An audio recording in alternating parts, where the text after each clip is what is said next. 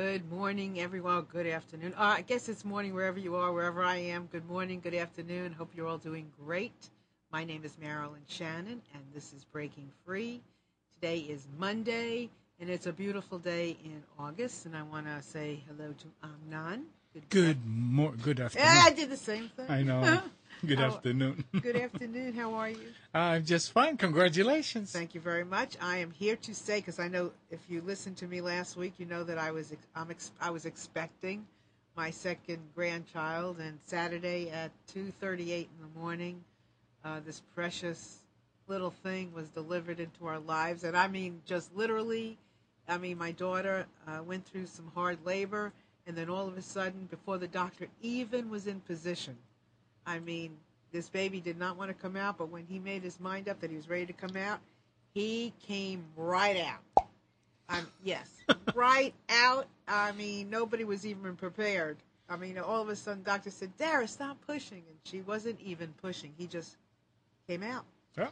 But he's beautiful. His name is Liev, L I E V, Pierce Greenberg, and he's adorable. And I'm very happy grandmother, and I'm in the clouds as usual, but I'm really in the clouds this time. I didn't know you can get into the clouds as high as I'm in. So I'm very excited. So it's a wonderful day in my home and in my life. So I want to share that with everyone. It's a blessing. And um, we have a lovely uh, uh, show. I don't know if I'm going to call it lovely, but I'm going to call it inspirational. And for many of you, it's going to bring up forgiveness. And I think that's huge. We talk a lot about mental illness in all forms of life, in all ways. It touches many of us, some of us more than others. Some of us have mental illness, other, other, others of us have to live with people with mental illness. And you know, mental Ill- illness is an interesting thing. It's not always something you see. You know, you see people in wheelchairs, you see people walking around with canes, you see people that have different issues. Mental illness is not something that you can see, and sometimes people don't even even believe that it exists. So today, my guest is a very interesting uh, uh, individual, I will say. He is a journalist. His name is Anish Mayungdar, and I hope I pronounced that correctly, Mayungdar.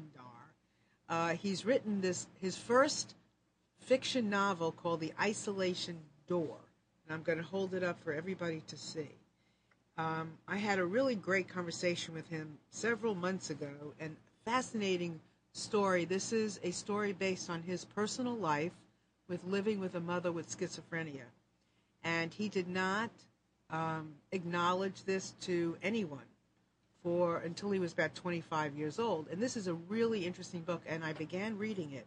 And he is an excellent, excellent, excellent, excellent, excellent, excellent writer.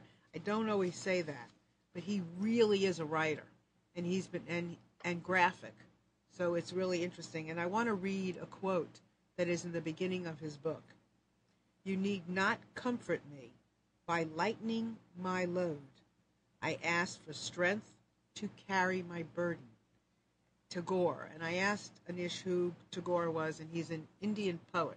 And with that, I want to welcome Anish to our show. Anish, good morning, good afternoon. How are you? I'm good. I'm good, and and uh, congratulations on uh, on the grandchild. Um, you know, my, my you know my wife and I we recently uh, welcomed our first child. Uh, it's going to be about a year now, uh, our son, and my parents were over the moon. I I'm telling you, I have never seen them happier than uh, they were at that moment in the hospital, um, seeing sort of that next um, you know, generation sort of right there in front of their eyes. So congratulations. I know that's Thank a you. really, really wonderful thing. Yeah, it really is. And I had the pleasure of sitting with both my grandsons, and I'm going to probably cry, but um, in the hospital uh, the other day, my my oldest daughter brought her son, who's two and a half, my my grandson Landon, and Oh, and I was sitting on the bed with him and Liev, and oh, that's so nice. Yeah, and it's so it's such an innate thing. Like Mm-hmm. this little boy, you know, my my grandson who's two and a half. We said to him, "Okay, very gently Mhm. touch Liev," and he was very gently touching his like little cap on his head, and it was the sweetest, sweetest thing. And Oh, that's uh, really, yeah, really, really awesome. yeah, so I'm um I'm I'm for crimped. Yes, for it's, how an, it's, say an, it? it's an it's an aus- uh, it's an auspicious time. It for is. sure. It really Yeah. is. And you know, like your parents, and I guess this is a great segue. I mean, you look at your children, and you, you know, you you look at your children. You know, you did your best. Mhm. You know, you know, you did your very, very best Mhm. uh, with whatever you have. And then you look at your grandchildren, and you say, you know what? I'm gonna do even. I'm gonna cry now. I'm gonna do even. I'm gonna do even better. You know, I'm gonna take that time. Like Yeah. last week, and I know you're. You know, we're gonna get into this too because, of course, the story is about you and your mom. And you know, I, I, my daughter, my oldest daughter, when she'll say, "Mom, can you babysit? Can you take care of Landon?" Mhm. You know, I do everything I can Mhm. to do that. And you know, when I was uh, a, a mother, a new mother, I of course wanted to be with my children, but I had a furniture store. I worked. I didn't always do those things. Now I will drop anything. And and last week I took care of Landon for a while, and um, I took him swimming. And initially, I was in the water with him, and he turned around to me, and he's two and a half. And he turned around to me, and he said, "I'm having fun." Oh, that is awesome. You know, That I'm is happy. a- those yeah. are things that you're never going to forget. I think. You know, no, uh, no, I think that they are. I mean, I, it really doesn't get much better than that. You know, No. and, and uh, oh, that's really wonderful. that's Yeah, that's truly yeah. wonderful. Uh, yeah, and I think you know I'd love to chat with you about that some more too, as far as your mother and your you know your parents Mm-hmm. in general, because you grew up toughly. You know, you up toughly, yes, yes. I think that's uh, I think that's that's accurate. You know, not without um, not without a lot of love and and and uh, I would say you know even during the hardest times, you know, with what we went through with my mom in particular, th- that love was always kind of unquestioning, and I could even see it. You know, it, as my mom went through some of the worst things. Um, uh, you know, and we saw her personality start to splinter and fracture. Even within that, there was always glimmers of um, the person that she is, um, the the bond that she feels with me and um, my younger brother and uh, my dad as well. Um, I think he felt for a long time that um, the things that we had experienced growing up with my mom, um, the really chaos that surrounded our lives, would really bleed over into my life and my brother's life, and it would sort of keep us from having meaningful lives of our own, lives uh, with a measure of happiness. And um, I think it's for them. Uh, they there's this sort of uh, happy, dumbstruck look almost that that sometimes comes over their faces when they don't think they're being watched. Where they see me and my wife and my son and this whole thing that this whole life that um, it, it feels miraculous. And, and I and I, I try to remember that and I try to stay grateful every day because um, for a long time it didn't seem that that I, couldn't picture that. I, I could never have imagined um, um, a future along the lines of, of of what came to be, and and I know that it's a load off for them, and it allows them to sort of um, enjoy time with not just us, but you know my son in particular, with um, a kind of easement of of the of the weight that they carried, you know, the guilt that they carried. Let me ask you. So I want to I want you to talk about more details about your story, but one thing Mm-hmm. I do want to ask you in going in going forward. You said you you knew your mother loved you.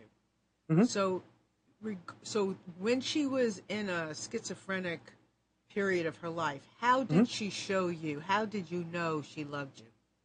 She, um, I, I can give you one uh, really great example. Um, so, my mother, you know, she really swayed towards the paranoid schizophrenic. So, um, She swayed She towards would- what? Say that one more time. sh- she really swayed more towards the paranoid schizophrenia side of things. Um, so, what happened was, as uh, as as she began to sort of withdraw into herself, uh, we would see over a period of uh, a couple of months.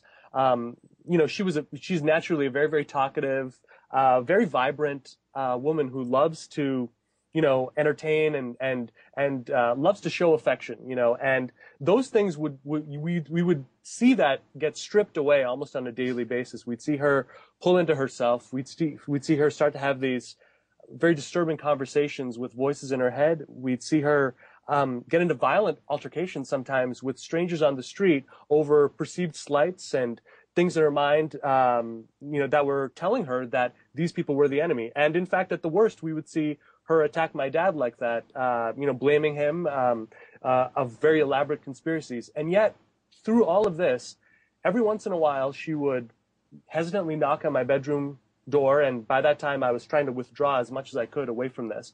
Uh, every once in a while, she'd she'd knock on her door, on my door, and she'd give me like five dollars, or she'd give me um, this little piece of a snack that she ate, and she had just kind of weirdly wrapped and had saved it for me later. There were these little, small little signs that um, reminded me that it wasn't all the sickness in there. And to be fair, um, during the worst times of it, I, I, sometimes wish that, that those signs hadn't been there. That uh, that I could totally dissociate myself and say, the mom that I love is gone. So why don't you just walk away from this and create a fresh start? Uh, I was never really able to do that because no matter how bad things got, there were these just as troubling signs of of of, of who she really was somewhere buried within um, within within all of that, within that mess that um, that uh, you know kind of embroiled us so uh, that's as she really spun out. That's very very interesting. So let's let's um, like just kind of isolate that for a second. So Mm-hmm. here's a, a young man who grows up who who I guess was very sensitive to be able to notice those little acts of endearment from his mother from your mother during the times of those schizophrenic periods she Mm-hmm. always she managed sometime to do something to show you that she loved you and you felt it and you knew I did. I you know did. whether it was a little wink or a little something that let you know she knew you were around and yet at the same time and this makes perfect sense this is the duality of life at the, at the same time you want to be pissed off at her Sure. Oh, know, of course. You don't want to know. You want to just be pissed off. This is not my mother. You want to be have something to allow yourself to be angry with her, Absolutely. and she won't let you. Absolutely, absolutely. It's uh, it's a weird kind of um, in between zone sometimes between, um, you know, if you lose someone suddenly and, and someone has an accident or whatever it is, as horrible as that is, there typically is some kind of a grieving process, and then whether it's hard, whether you know it's not as hard, you find ways to move on without that person. And what what I always found to be really the most difficult thing about growing up with a parent um, with a mental illness like this was. Uh, there was no there was no stop. There was no period to grieve and, and say that this person is gone because that person is still there. It, it's a really it, it took us uh, several years to figure out that this wasn't something that was going to get magically cured one day, and that this was really a, a battle that um, that we would all have to fight and and and always be vigilant for. Always look out for those signs. Always, you know, sometimes have that uncomfortable moment where you know, you have to ask mom, how are you doing? Um, you know, we're seeing some, some signs here. We're seeing some behavior. Maybe it's time we, uh, you know, we brought you in. That was difficult, but I think it's, it, it's more honest in terms of the, the challenge. You know, it's a, it's an enduring thing. It's a, it, it's, it's something that everyone has to deal with, not just, uh, not just her.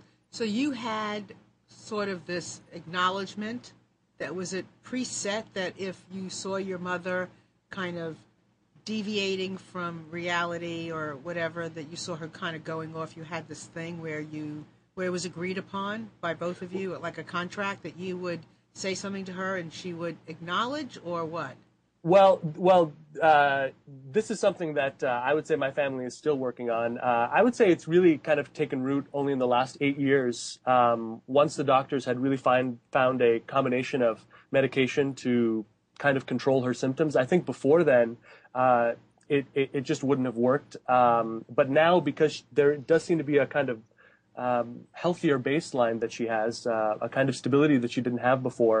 Now, slowly, painfully, we're we're we're trying to kind of forge these these healthy, open lines of communication um, through most of it. And you know, she first got sick when I was nine years old. Um, so from then, right up until my you know age 25, when I started writing, um, you know, what became the isolation door. During that period.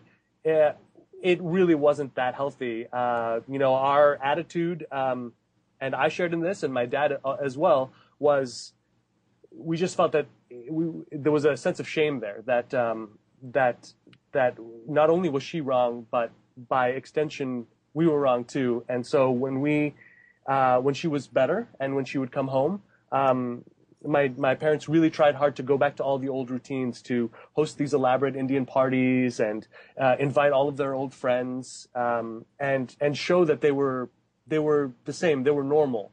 Uh, and so that, in a weird way, made it harder because that pressure was so high that once we started seeing her slip, we didn't have the um, the lines of communication in place to to say, "Hey, Dad, have you been noticing this?" or uh, "Have you been seeing this? What should we do?" Instead, you know, we would watch her sort of spiral out again. Um, and not know what to do until it reached a point of crisis, and my dad had to you know, call in the doctors, calling the paramedics, and and have her committed. So I would say it really took us a long time to to to start kind of breaking those old patterns and and um, and find a way to acknowledge it. You know, and and a lot of that is also her. You know, I mean, it was hard for her to even admit up until a few years ago that she was even sick. Um, you know, she she believed that she that she wasn't uh, that she she you know she didn't have a problem really up until just a couple of years ago.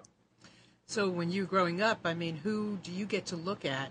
I mean, any other, any, I mean, who do you look at as a, as a, as, a role, as a role model? model? Yeah, mentor, role model, clarification, support. Well, I mean, who do you look at beside? I mean, your father is not. I mean, anybody come through it? I mean, what happened?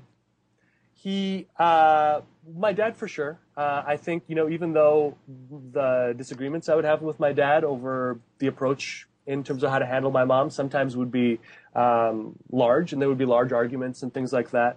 Um, the one thing that I always remembered, and uh, when I actually got married to Aaron in 2009, I said this in our, in uh, in the speech uh, that I gave to the to people there. Um, the loyalty that he had, right or wrong, the fact that he never once considered just walking away from my mom and saying, "I can't handle this anymore," you know. Um, uh, he, he, no matter how bad things got, the idea that he would cease to be our father and her husband, no matter what, that really made a strong impression on me because that that that gave me an idea of what the, what of, of of what kind of a man he really was. And we could have we could and, and still do argue over you know different points in, in terms of our respective families and how to handle mom, but that bedrock loyalty um, kind of served as, as, a compass. Everything else, um, in terms of, you know, deciding to become a writer, um, I spent six and about seven years as a uh, screen actor working in Montreal and Toronto. All of those things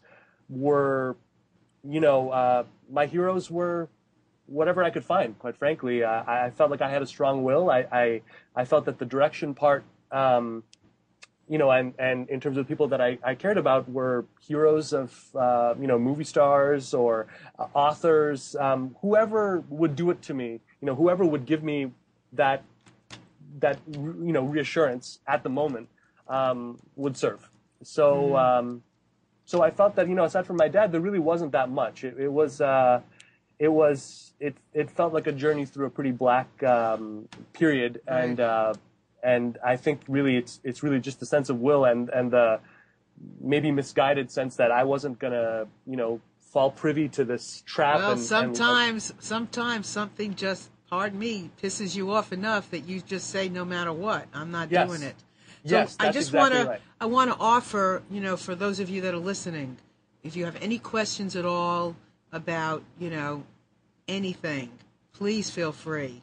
I mean, we're we're talking to Anish, but he's extremely sensitive. I mean, this is an important. This is, I mean, this is not just about him sharing his story for the heck of it. I mean, he's sharing his story to help free up, you know, those of us that may be going through mental illness and are feeling guilty about our own families, and for those of us that are that are living with it because of somebody else. So please feel free to call 919 518 9773 or you can Skype in with us at computers, that's plural, the number two, K voice. You'll come in on voice and uh, Anisha's on video, but we'd love to hear from you regardless and if you have a question.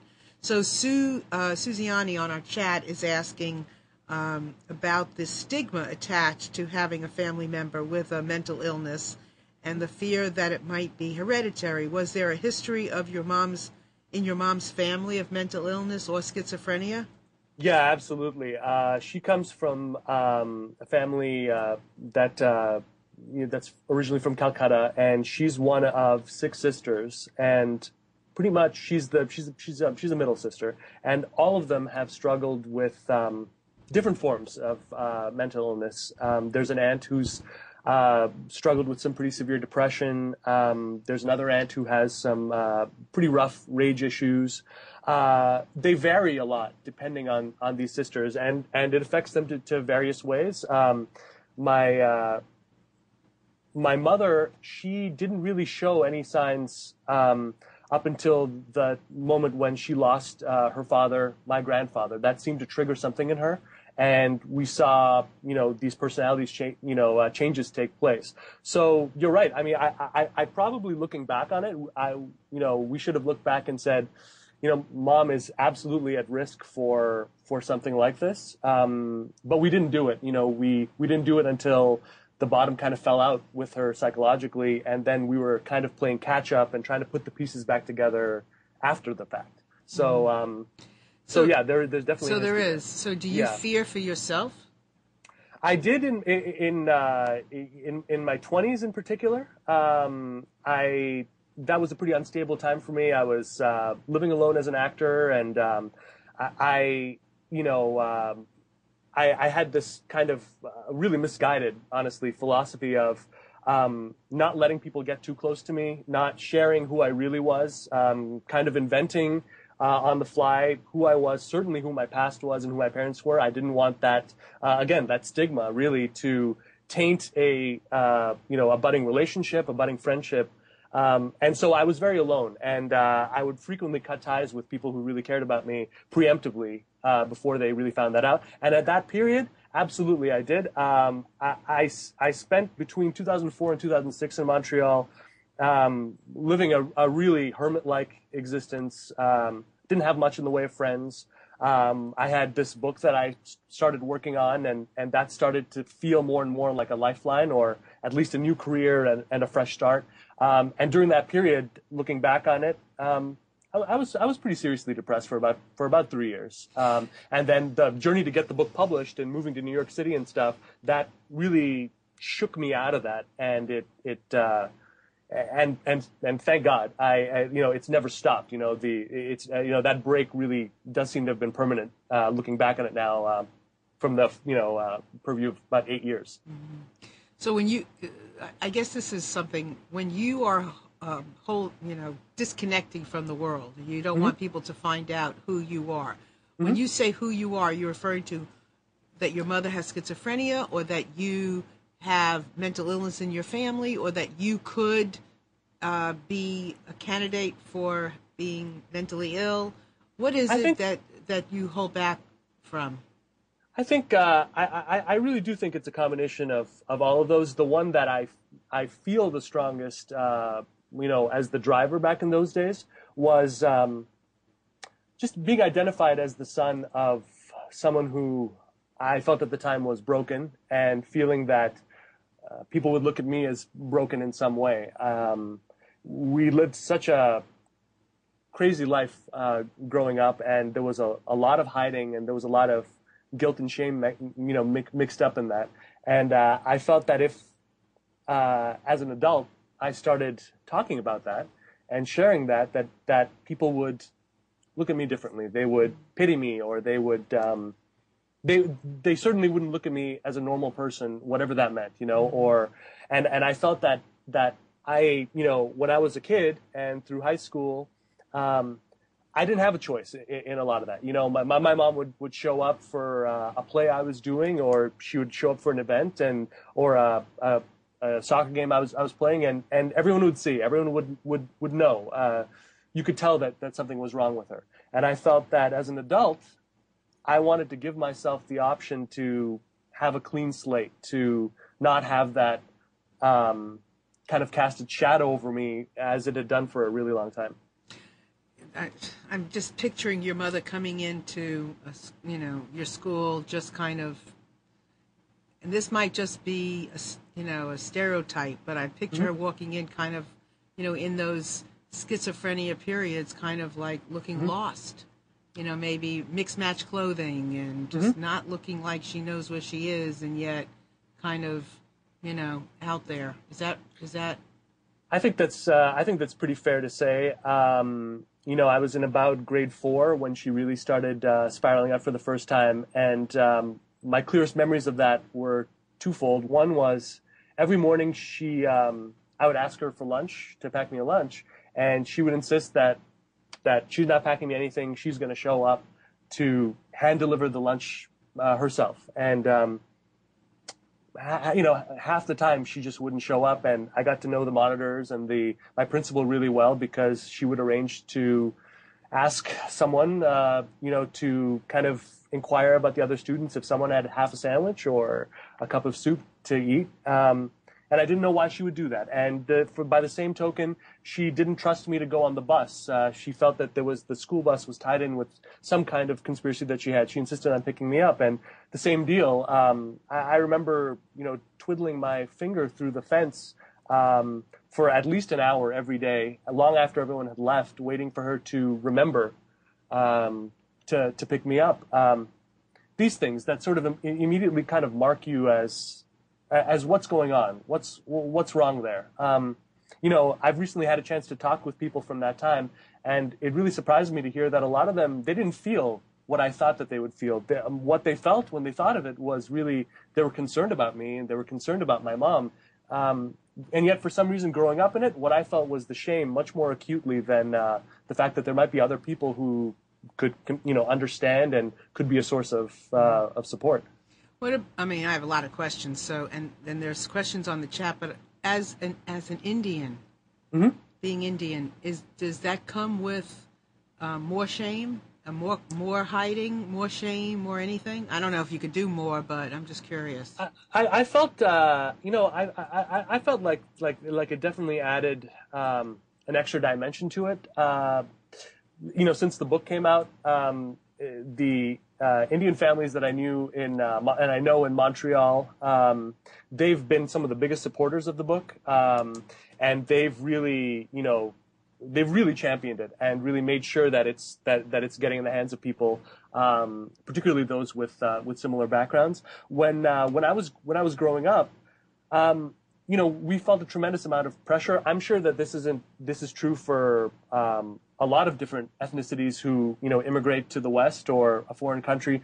You know, my dad would always hammer it in, you know, to me and my brother that uh, we were Indian. Uh, we didn't, we weren't, uh, we were born there, but we come from a different place, and we would have to work harder, and we would have to be perfect in everything that we do to make the same kind of gains as someone who was kind of to the manner born. And um, when she started to get sick, uh, I think that the immediate reaction was oh my gosh, don't let people know. Don't let them know that that this is messed up. Hide it as much as you can. Pretend as much as you can. Um, and even my mom would would would willingly go into this kind of uh, charade when she was sick and she needed really rest and relaxation. A lot of times, this social pressure to show that they were still this um, Indian couple that was well-to-do and their children were successful and everything was great, no need to worry, that really overwhelmed her and that added a level of, of stress that shouldn't have been there. Some of the people that they grew up with, um, you know, families that immigrated around the same time uh, that they did from India to Canada, when she really started to get uh, get sick and uh, get violent, they they cut ties. Um, I don't blame them for that at all. She was she could be really disturbing to to be around, and yet there were other families that showed up at every court proceeding, that uh, cooked us meals when we weren't in a shape to even think about food, um, that uh, that became kind of like family to me. Uh, and and so it, it, really is a, is a is it's a like you said that duality is is certainly there in uh, in, in in in the Indian culture that I experienced where at one point there's there's much more pressure to succeed and to show that you're perfect but at the same time when things do start to fall apart you see a level of loyalty sometimes in people that that uh, humbles me and and and brought me to tears. Uh, you know, you know, uh, during some of the the hardest periods. Yeah, you don't think about it. Um, no, you really there's don't. a. There, I have lots of questions based on what you just said, but I do want to address something that Susiani is bringing up mm-hmm. about allergies, and mm-hmm. that she has she has um, uh, done some research and um, came up with the fact that they've recognized that if you are gluten intolerant or gluten or celiac, mm-hmm. that and, and it goes undiagnosed, it could lead to mental illness. It could lead to schizophrenia. Do you know anything about that? No, I haven't. Uh, I haven't. I haven't looked into it. I think um, you know uh, schizo- schizophrenia in general uh, is kind of a mystery. I know that uh, I remember reading very recently about how um, there seems to be a bit of a movement in some circles to uh, look into declassifying it simply because there's such a wide range of symptoms. Um, Declassifying it and classifying it as what? Uh, well, breaking it, uh, not not calling it schizophrenia at all. To say that there's probably multiple men- mental illnesses that are being lumped in together here uh, uh under the umbrella term of of, uh, of schizophrenia. There, uh, and and I think there may be some truth to that. I, you know, if you look at if you bring together, you know, in a room several people suffering from schizophrenia, I think it would be shocking to see how disparate the symptoms can be between you know person to person. There's there, there's oftentimes very little consistency in terms of what treatments a person responds to. Can really be a a, question of uh, trial and error.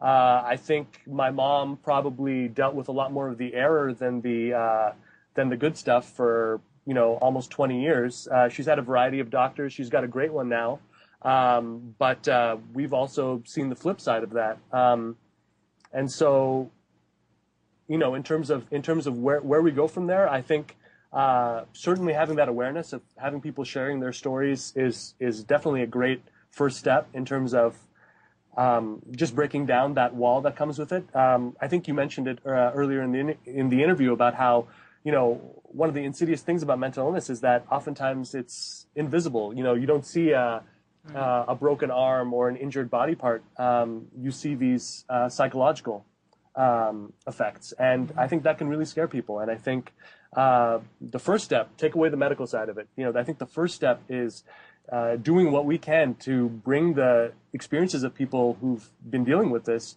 uh, into the fold of, of society instead of um, instead of treating it like something that doesn't exist or a private matter. Um, I, I, yeah. I, really do believe that that, that needs yeah. to happen. Yeah, I know, you know, I'm Jewish, and I know that in a lot of things that go on, and this, again, could be a stereotypical, I don't know, but mm-hmm. I do know that, you know, we'll take care of it. Don't worry. Mm-hmm. Don't, don't, let it, we'll handle it ourselves.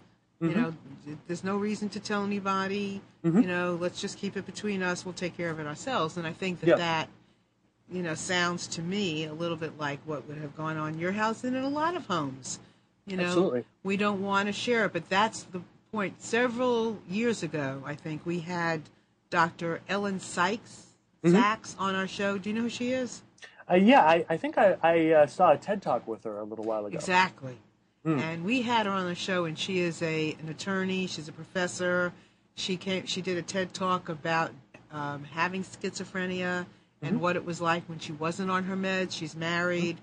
When she's on her meds, I mean, she you know, she she can certainly tell the difference, and she is mm-hmm. speaking out. And when she came and she spoke, it was you know because what you don't know, you're scared of. Obviously, mm-hmm. you know, like mm-hmm. you were talking earlier about you know what people would say about you. It's kind mm-hmm. of like you know you don't want to catch it. You know, and if yeah. it, it's catchable, of course. If your mother had it, you must have it.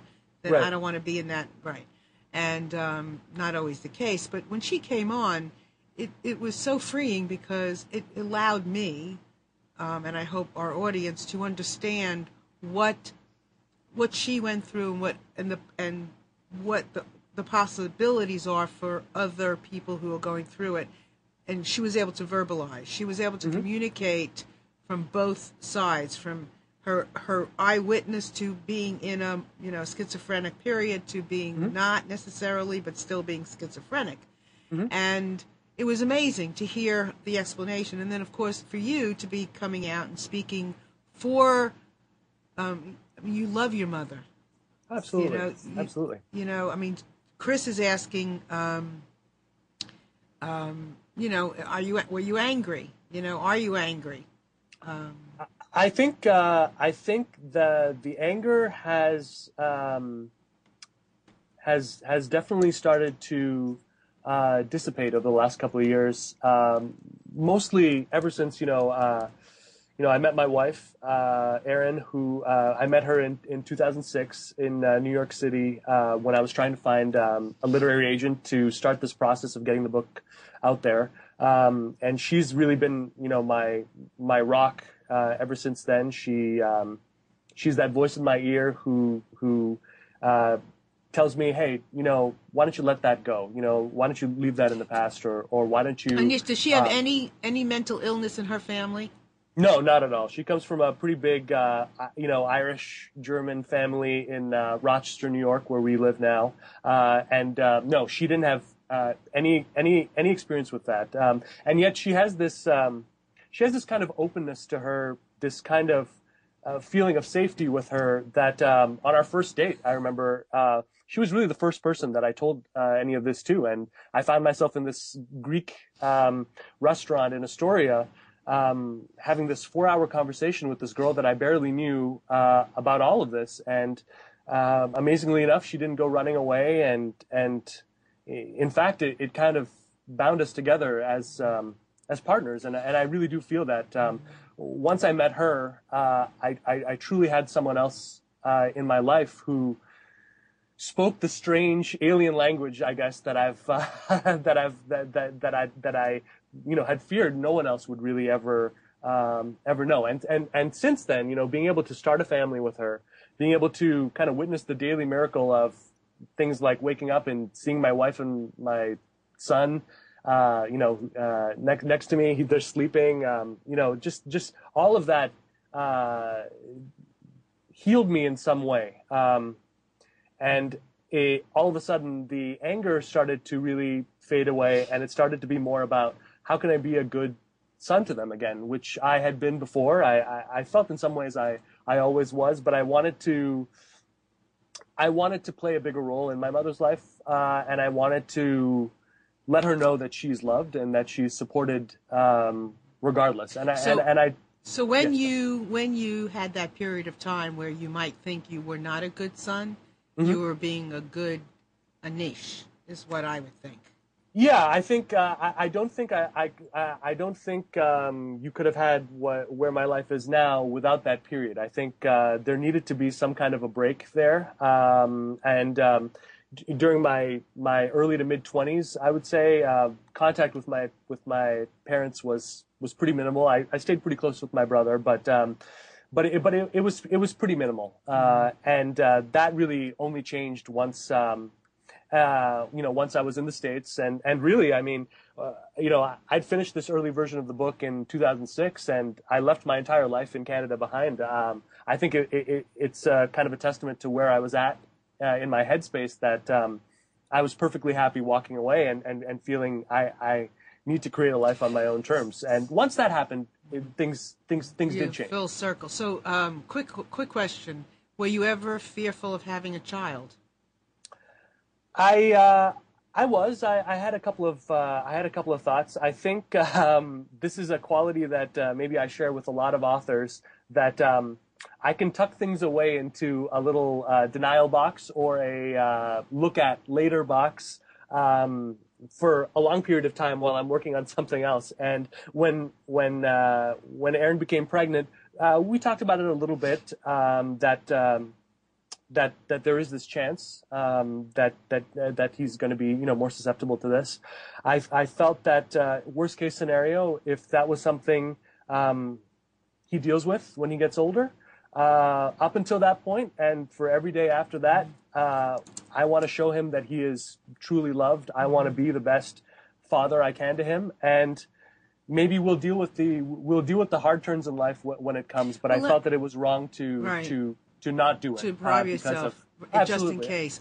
I want to ask yeah. you: Do you think, as um, as a, a, a, person having gone through this and who is cre- creative, mm-hmm. quite sensitive, I think you have a connection to a deeper, something deeper, because you're a survivor as well. Do you think that with the um, information that you've been able to drum up with the mm-hmm. with the research you've done, mm-hmm. with the progression in medical care. Do you think that you, if, with your son, for instance, let's just hypothetically say you know, he is showing signs. Is there? Do you think you can change the baseline? Do you think you could change the outcome based on the?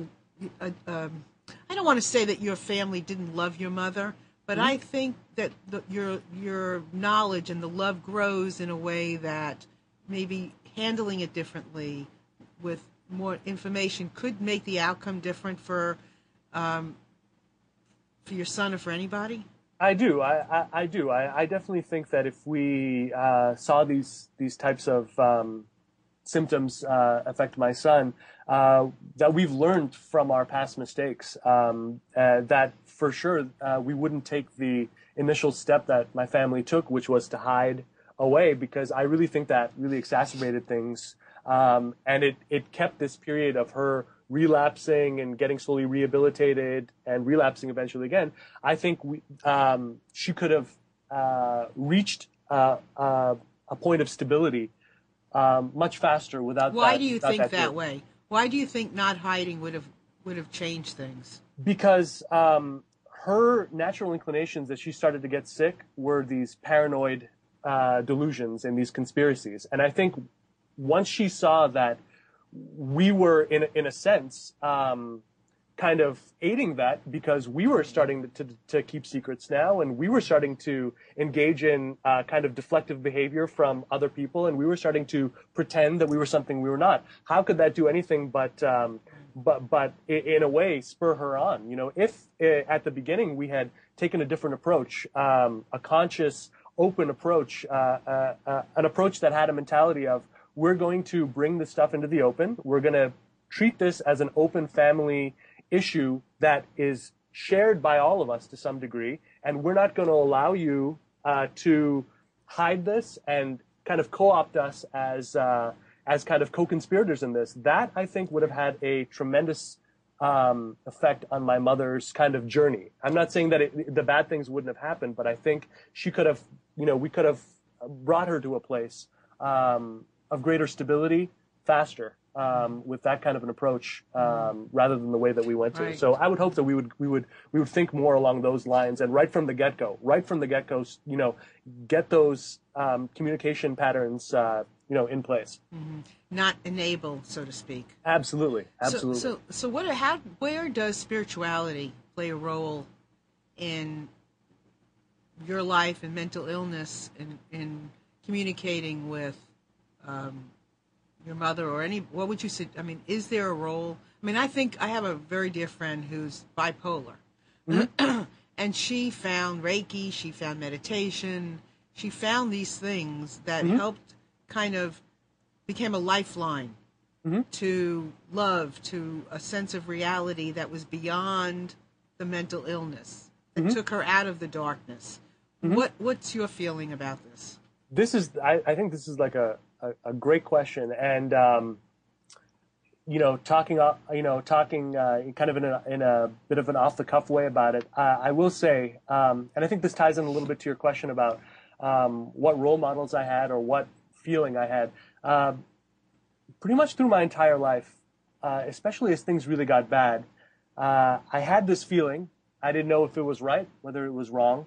I felt that there was some presence out there. My my uh, that was looking out for me. My parents were never particularly religious. They are Hindu, but um, it, you know it's the kind of Hindu where you know you go to the temple you know once a year, if that. Um, it they weren't really devout in any way, shape, or form. So it's not like we grew up with uh, a strong sense of spirituality. And yet I had this feeling um, when I was. Uh, when I was 19 years old, I got into a pretty severe uh, car accident. I fell asleep at the wheel, and uh, the car flipped over, and I, I woke up as the car was flipping over, and I was sort of dragged upside down for a, a long period of time. And the car came to a stop, and the windows were blown out, and I managed to unbuckle my belt and sort of crawl out through um, the um, you know you know one of the windows. And I remember looking back at this you know broken husk of a car, uh, crumpled. And I remember looking at myself, and I had a couple of minor scrapes on my fingers. And that was the moment where I started feeling that maybe there was something out there that was going to keep me safe. And maybe he was do he he was doing that because I was meant to do something. Maybe there was some purpose that I was meant to fulfill. And that idea um, was a kind of secret compass that uh, that that that you know steered me through uh, the worst of it because I felt that I was special. I felt that that there was someone looking out for me. That there was there was a God or there was something there that uh, was saying, Anish, you're going to have hard times, but you're this is for a reason. There is there's something I'm trying to show you, and there's um, steps that you need to take to become the person that you need to be. And uh, that feeling has never really left me. Um, and in many ways, it's it's it's it's uh, helped to remind me of the blessings that I have. So, what Uh, about your mother? Do you think? Um, I mean, and I hear what you're saying, and I think that's very important. You got a message, and you Yeah, I listened, got a and you listened, and I think Yeah. that's very important for anybody who's watching today. You know, this is a message. This show's a message to send this the archive to the show, the link to the show, to friends of yours, people you know, because we're all about breaking free. We're this show is about hope. Period. You know, if I had a tagline, I'd say it's about hope. So I don't have a tagline, but if I did, that'd be it. um, do you think that for people with mental illness, there is a chance?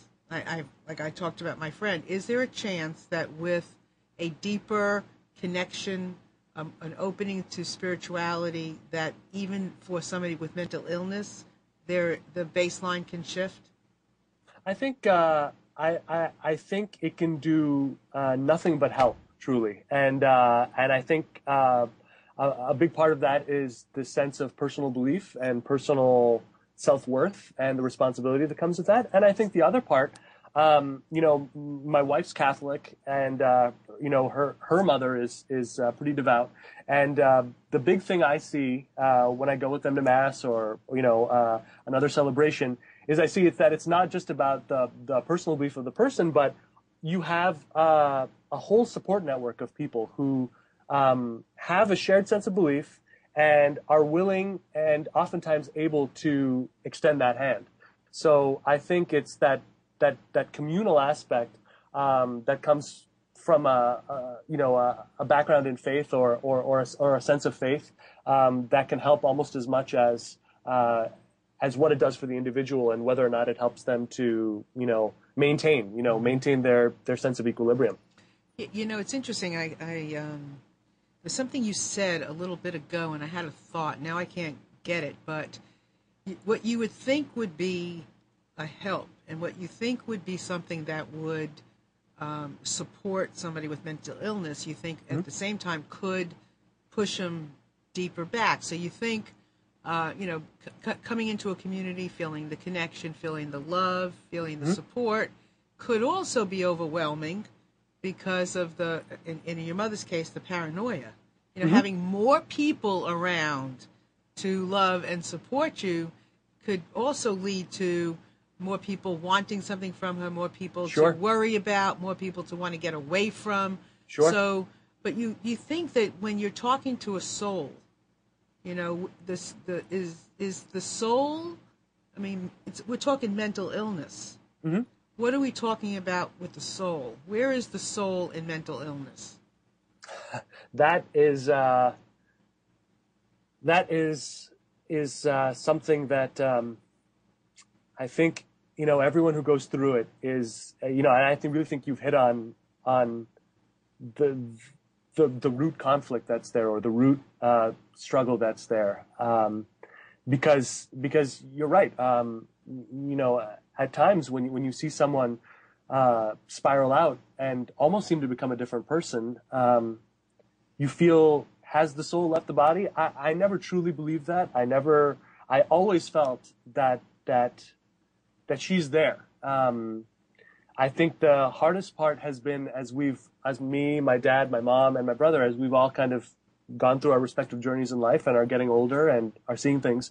I think the hardest thing is to realize that she'll never come all the way back you know um, she, she she's never going to get every piece that you remember back uh, and become who she was. I- I- the illness ha- has taken things from her, um, and yet for all of that, what remains is true, and what remains um, is her, and what remains is, you know, her heart.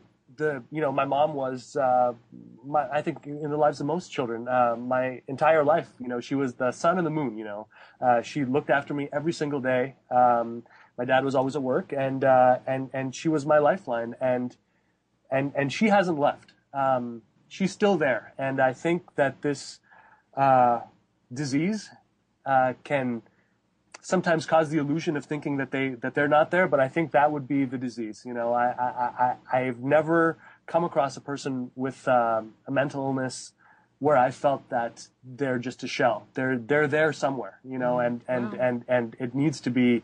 You know, uh, I you know I think we need to know that and have the faith that that it's there, and not to speak to i mean i'm what i'm hearing you sometimes say i think is not to just speak to the mental illness. I mean it's no different than when somebody's lying in bed with a coma. Yep. you still talk you play music you share stories and i know that there's been accounts where they remember what's been said. So Yep. you know so you don't want to speak to the mental illness per se. You want to speak to what you know. I mean like when you see your mother loving on your son Mhm. I mean, that is true. That is true. Pure Yeah, love. yeah. You know, what Yep. could your son at a year old do to hurt your mother? If if anything brings out the the the, the wellness in your mother, it's going Mm-hmm. to be that. I, th- I think it it uh, it had a kind of uh, a, a, a positive shock effect on her. Um, you know, when she was at the hospital when he was born, and uh, she was in the waiting room, and I uh, went over to her, and um, I'd taken the first couple of shots on my camera of uh, Mickey, our son, and um, I start showing it to her. And uh, sh you know, her face is usually, you know, uh, very non-expressive. Uh, she has trouble expressing emotion. And as she's scrolling through these pictures, you could see the lights start to turn on somewhere there. And halfway through, this huge kind of kid-like smile breaks out across her face, and she looks up at me and she goes, "My God, you're a dad." You know, like she was, she realized it for the first time. Like it was, it was really sinking in. And um, in the beginning, I felt that it was never going to get to a point where we'd feel comfortable enough uh, with having my mom look after Mickey by herself. And yet she keeps exceeding what we think she's going to do. And it's all, it- it's all because she loves him. It's all because she wants to be a good grandmother. She wants Mickey to grow up knowing her and loving her. And she knows that part and parcel with that means taking care of herself to, to the best way that she can. And, you know, dotting all the I's and crossing all the T's, knowing how to change his diaper, knowing how to feed him, knowing how to, you know, warm up the breast milk, knowing how to do all of those things. Um, that's something that I, I- I honestly don't remember the last time I've seen her take that kind of, you know, proactive step uh, towards engaging with us. It's always been sort of kind of having to coax her out of her shell. Um, so that's been, you know, nothing short of miraculous to to to see that change in her. So this is, you know, I mean, we can talk about a lot of things. I wanted to ask you the worst thing your mother ever did.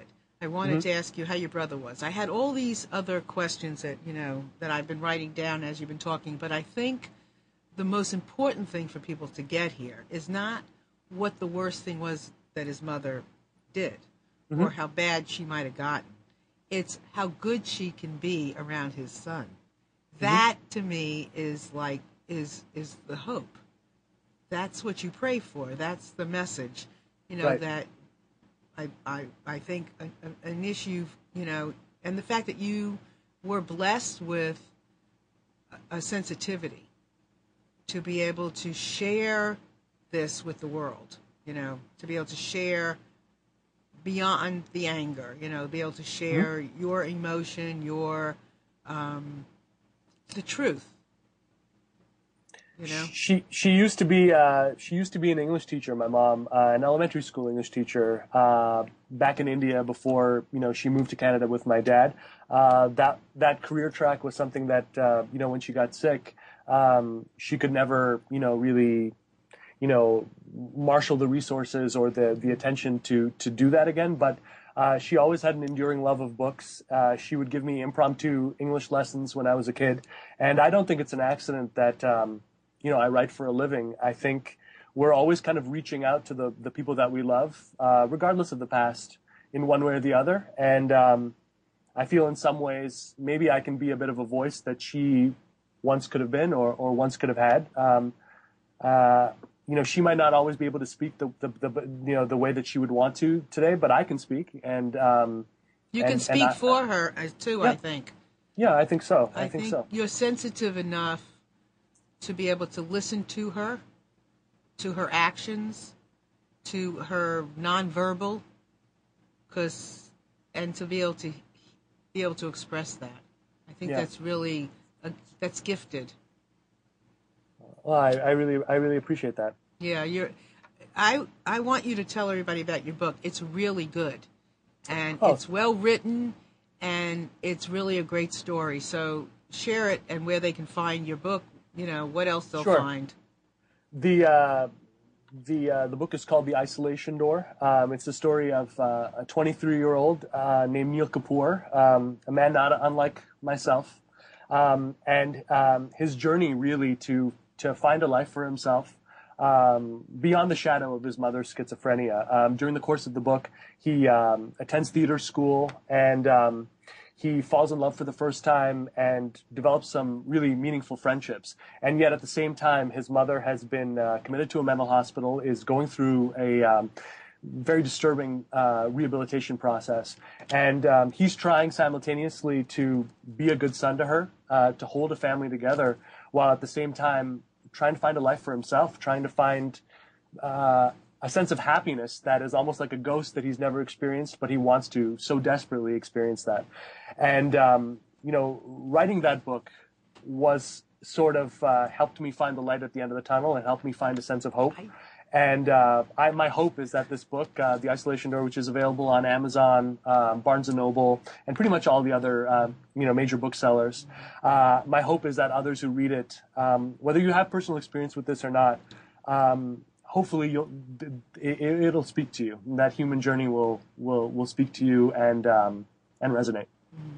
Yeah, that was beautiful. And I think uh, what I find so interesting in, in closing is how we talked some about hiding and how Anish chose early on to write this book as a fiction novel, but it so depicts his life that there isn't but so much hiding you can do, and he's not hiding anymore.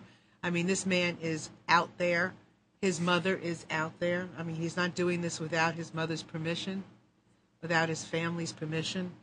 So it's it shows how you've evolved as well, which I think is part of the story. You know, I mean, think that's true. You know, don't you think? Everybody I- I out, do. right?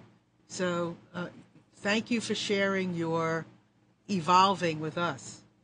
Thank you. I mean, it's been uh, it's been such a pleasure uh, speaking with you. I, I feel like the time has gone by like nothing, and I think uh, it's it's uh, it's uh, yeah. I, I I feel like I could talk to you all day, so I, I truly appreciate it, Marilyn. Likewise, and I would love to follow your career, and I'd love you to come back again. I think that's all part of this evolving story.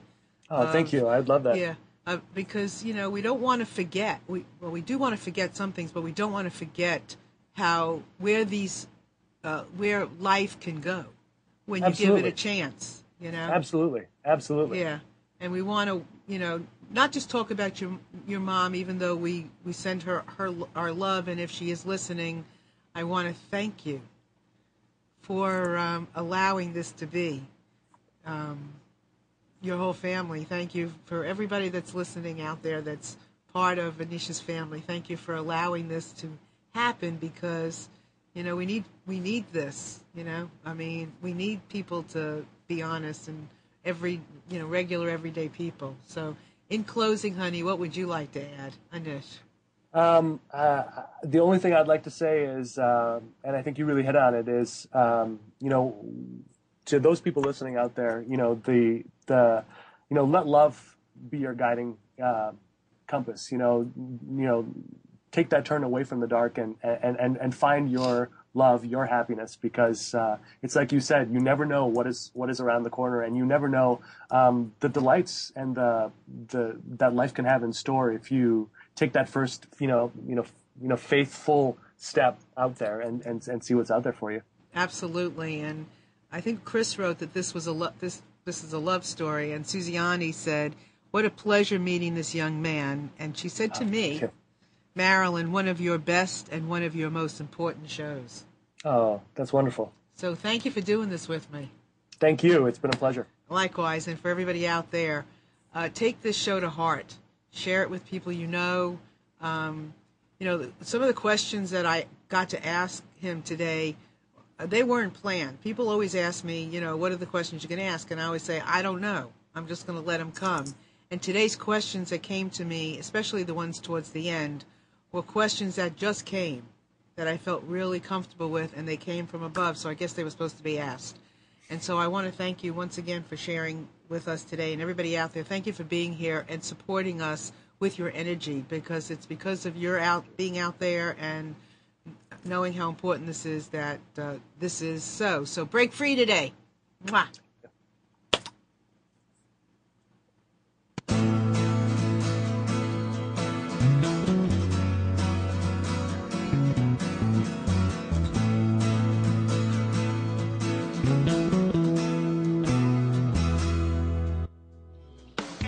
Are tuned to the Nissan Communications Network. Our weekly lineup of call in programs includes Computers 2K Now with Amnon Nissan, Health In with Debbie Bruck, Breaking Free with Marilyn Shannon, Lessons of Vietnam with NCVVI members, The Tanya Love Show, and if you tuned in too late, you can always watch each program in its entirety or download an MP3 audio file of it at www.nissancommunications.com.